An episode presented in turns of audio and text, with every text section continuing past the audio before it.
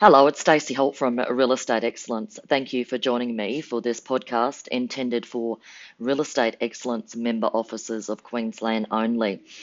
Members, a quick update. I'm in the final stages of finalising the April 2019 member update, which is a monthly service I've long given to you.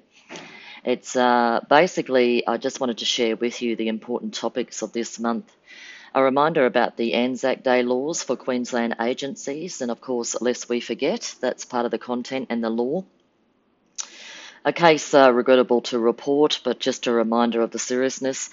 But uh, a fine for a real estate salesperson for misappropriating rental bond refunds, and a, a, a prosecution by the Office of Fair Trading. The other part of the member update for the licensee admin and sales is the importance of passing on all tenants' requests for maintenance to the uh, lessor.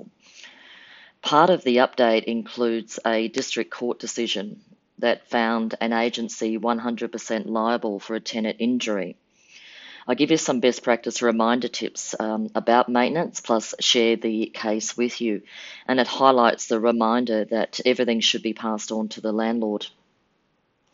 The property management update includes um, an explanation about the regular QCAT case of the month. Every month, as you know, I give you a QCAT case, and this month I give you an explanation. The case is um, uh, a very interesting one that um, I have chosen to explain because it can be confusing to licensees and property managers when you read it. So my explanation talks about the difference, which is so important to understand, between QCAT and the RTA. QCAT, of course, is a civil jurisdiction based on balance of probabilities, whereas the RTA enforce the law. QCAT don't enforce the law in this sense. And uh, I'll give you an explanation about the case, which you'll see can be confusing, and my notes explain to hopefully unconfuse you. And uh, of course, we're only an email away from membership support if you need the uh, landlord newsletter template of the month I give you every year as a reminder of request to your landlord client to provide you their updated public liability details. So I've just got the uh, template letter as the newsletter of the month. So we'll be sending that out uh, in late March because April there's a lot of public holidays.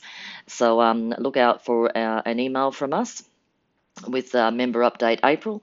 Plus, it will be at memberonlinerealestateexcellence.com.au. sorry, uh, very soon. So, this is Stacey Holt from Real Estate Excellence. Thank you for joining me, and bye for now.